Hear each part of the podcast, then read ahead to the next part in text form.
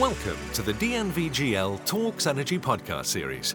Electrification, rise of renewables, and new technologies, supported by more data and IT systems, are transforming the power system. Join us each week as we discuss these changes with guests from around the industry. Today, we want to talk about energy efficiency programs, and our guest is Ulrika Wising, Head of Department Sustainable Energy Use Europe of DNVGL Energy. Good morning, Ulrika. Good morning. Before we jump into the topic, Ulrika, it would be great if you could briefly introduce yourself as well as what your section is actually doing. I'm a chemical engineer by training, and I have a PhD in energy efficiency in industry. And I've worked my whole professional life as a consultant working on energy efficiency issues in different fields and in different settings. My team here in Europe, we work on mainly two different things. Uh, we work directly with industry, trying to help them both stay regulatory compliant as well as reducing their energy costs by becoming more energy efficient. And then we also work towards government and large institutions where we try to help them understand what the potential is for energy efficiency, but also evaluate uh, programs that they've either uh, managed or ordered someone else to run. Uh, so we evaluate the effectiveness of those programs as well. Let's start with a very high level question. What would you say are the key issues when discussing energy efficiency programs and decarbonization? COP21 was agreed that we need to, we need to be better than the two degrees increase uh, as projected, and it's more like a 1.5 degree uh, increase of, of uh, Earth's temperature, which means that the targets of decarbonization is just going to get tougher and tougher and tougher uh, for the the globe because now this is an agreement that most people could sign up to. So when you talk about decarbonization, one aspect of decarbonization is energy efficiency. And then, of course, another aspect of decarbonization is to decarbonize the energy that we use. But the absolute cheapest and most uh, easy to do is often energy efficiency. And the International Energy Agency has has created this statement where they say that energy efficiency is the first fuel, as in that is the best way to reduce our consumption of energy and therefore decarbonize. So energy efficiency uh, programs uh, can be, first of all, can be run very, very differently. So you have uh, specific ways of running energy efficiency programs in different parts of the world. But at the end of the day, it's to help and encourage people to uh, make changes, whether or not those changes are investments or they're things that people do differently. Uh, those the programs are intended to reduce the amount of energy we use. Okay, so um, maybe to understand better for whom these programs are relevant, we could uh, maybe, or you could maybe share a few industry examples and uh, talk a bit about uh, savings that can be achieved, how you track those, and, and how these savings compare to the cost of an energy efficiency program. So I think first, maybe maybe we should um, talk about what what is an energy efficiency program because I think uh, there's a plethora of different uh, definition of what is an energy efficiency program and, and different uh, views of what that is. And I think you have different forms. So you have the energy efficiency programs that are run either by a utility or a state body that uh, gives incentives for people or industry or organizations to take action and become more energy efficient. And then you have an energy efficiency program that could be run by an industrial organization, which is within their uh, uh, assets. They run an internally funded program uh, in order to reduce energy consumption and energy costs. So I think it's important to keep those two things separate because it's one thing if you get incentives to do something, and there's another thing if you take action yourself as an organization to do something. And uh, if you look at the things that industry are doing, so the self-funded uh, energy efficiency programs, um, there's there's different level of advancement in different companies in different industry sectors. And I would say the typical one would be that you have an investment program for replacing your equipment and buy more energy efficient equipment. And th- this type of approach has been used for a very, very long time. And, and it can actually be seen in, if you look at statistic on how industry has become more energy efficient compared to how buildings have become more energy efficient or how indus- uh, how transport have become more energy efficient. You can see that industry has actually made a huge leap in comparison to the other. And the reason why, the main reason why they've done this leap is because they've continuously invested in their processes. And when they do so, every time they buy a new pump, it is a little bit more energy efficient. Every time they buy a new uh, process equipment, it is a little bit more energy efficient. So because of that continuous renewal of the asset, it has become much more energy efficient over time. So that's kind of the investment type classic energy efficiency program that you will have in an industry.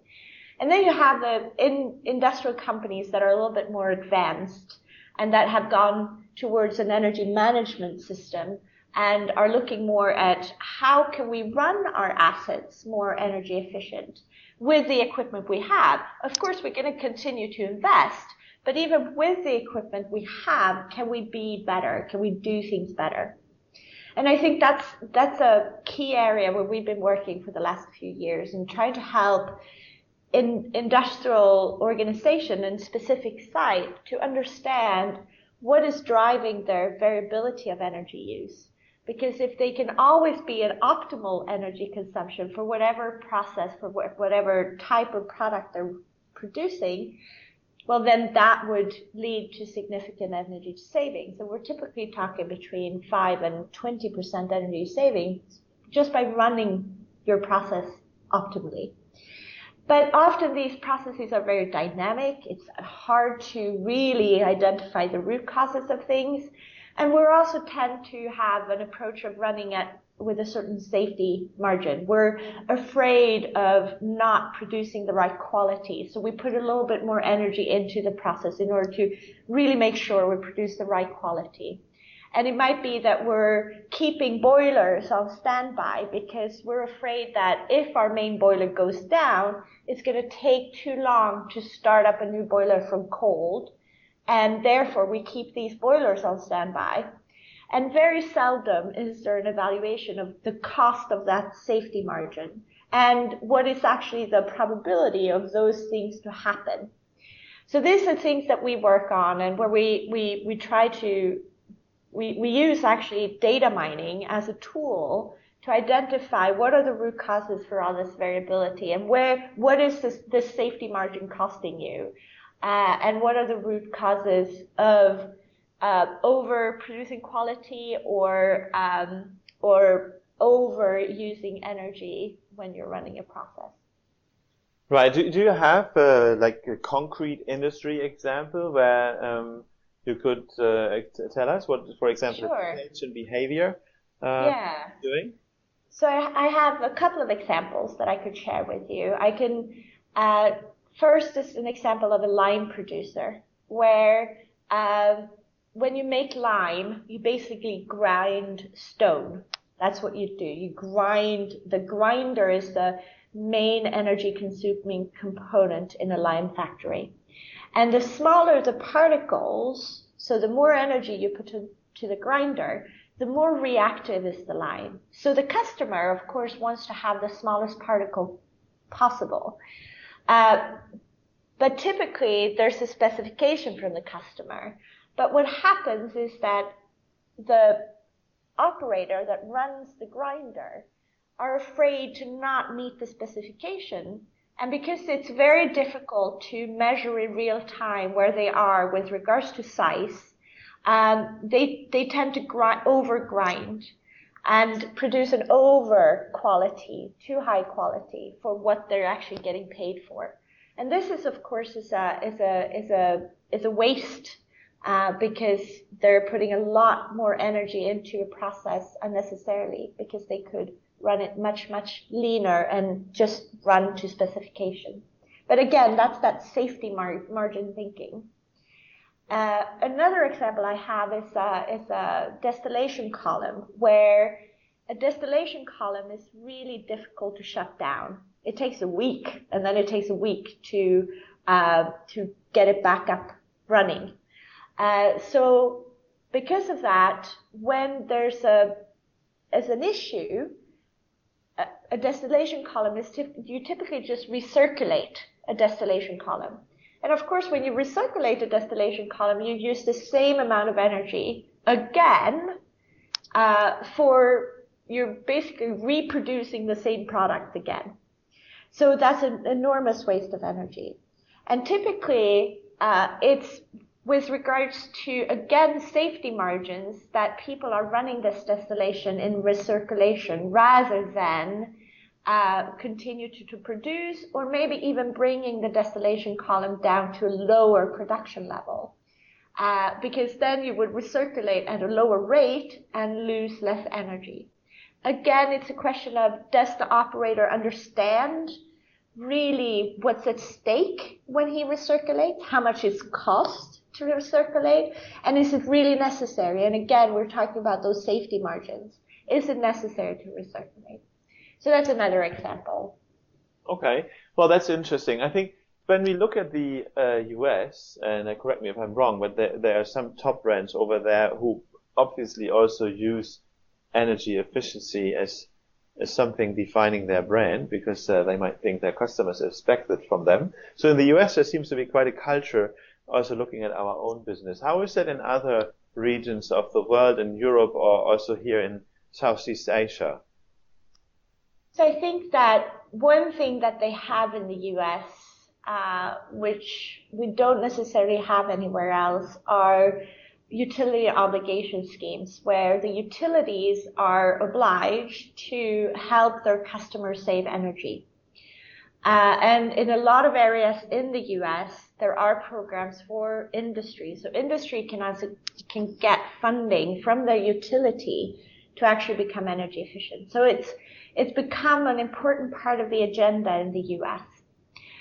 That said, I think that when you look at where we're at with regards to energy efficiency and especially with industry, the European industry is by far the most energy efficient industry if you look at different regions of the world. And I think uh, that has to do with uh, all for for a long time. I would say ever since the the oil crisis, uh, that energy prices have been higher in Europe than elsewhere. So we've, in order to stay competitive, we've been forced to reduce our energy demand. And it's also the question of security of supply. So there's also been incentives from government to reduce energy consumption. So, uh, and also there's a different thinking in Europe. In, in the US, companies typically, they have a very short term, uh, uh, objective because it's driven by the stock market. So they have very, very uh, low investment, uh, high profitability type approach in the US, whereas the European industry has taken a much, much more long term um, view on energy investment and energy efficiency because the demand from their owners through the stock market has been less on short-term returns. And then if you look at uh, Asia Pacific, you have a different situation where it's a much newer asset base uh, compared to Europe and compared to the US. And you also have a culture uh, in industry to follow what happens elsewhere. And of, often it's also multinational companies that has assets in Asia and, and the Pacific uh, that also have factories elsewhere. So it's more of a trend of follow uh, that I've seen in that region. Um, but that that said, there's a, a big trend globally right now to go towards energy management systems and ISO 50001, which is the ISO standard for energy management system. And that is being rolled out by companies across the globe. And of course, that includes their assets in Asia Pacific.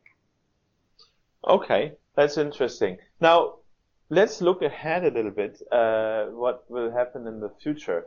Uh, we recently saw that um, in California, but also in Dubai, uh, solar deals were signed where solar costs three US dollar cents the kilowatt hour we might even have the vision energy is for free at some point in time and you only pay for the service provided to yourself.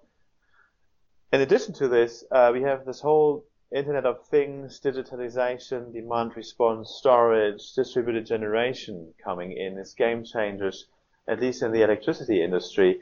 What is your view uh, on these impacting the uh, imperative of being energy efficient? So I think that, um, first of all, when you talk about energy, we have to remember that there's two main components of energy. We have electricity, but we also have fuel. And when you look at industry, and especially energy intensive industry, the majority of the energy they use is fuel. Um, and yes, there's a current dip in oil prices, so fuel is actually more more uh, inexpensive than it used to be. Uh, but we actually haven't seen a negative trend when it comes to energy efficiency because at the same time as the prices are going down, the regulatory requirements of decarbonization is going up, which forces companies to still become more energy efficient because the penalties of not doing so would largely over overbear the cost of actually becoming more energy efficient. So I think that's one aspect of it is that the reg- regulatory environment is still pushing on the fuel side companies to become more energy efficient and emit less CO2. Now, if electricity is all green and is cheap, uh, on the electricity side, you might might in the future see uh, uh, less need uh, to become more energy efficient. But I actually don't think so because we also have an increased population. We're increasing all the time. We have more and more decentralized energy, like you said, which will create challenges because where the really cheap electricity, green electricity being produced might not be where the people live or where the factories are. So you might also have a higher cost in distribution of that energy. And you might have higher costs because you need to store it because it's intermittent. So I actually don't think that the fact that renewable energy prices are going down, that we're going to see less of energy efficiency and the need, less need for energy efficiency. Okay. What, what about, I mean, um, what about this new technical advancements of uh, maybe loads, uh, generation, transmission, distribution becoming much more intelligent. Um, how what what impact does that have on on this topic? I actually think that's an opportunity uh, because if you look at the industrial sector, it's a huge demand. So the demand for energy in, in industry is still one of the biggest that we have in society. So, and it's also centralized in a few locations, whereas, you know, building and housing is still, at least in the UK, the biggest CO2 emitter, but it's all distributed across the country. Whereas if you look at industry, it's the second biggest, but it's concentrated maybe at 300 sites, main sites. So the role that those sites can play in a demand response kind of world uh, can be quite significant. And if it, they at the same time then use less energy themselves, they can play a bigger role in such a market, in such a system. So I actually think it's a great opportunity for energy efficiency uh, this digitalization and this Internet of Things and, and the distributed energy and uh, and the demand response potential. Okay, thank you very much, Ulrika. We are unfortunately at the end of our, our time. This was Ulrika Wising, Head of Section Sustainable Energy Use Europe on Energy Efficiency, and I hope you come back for the next series. Thank you very much for listening. Thank you for listening to this DNVGL Talks Energy podcast. To hear more podcasts in the series, please visit dnvgl.com/talksenergy.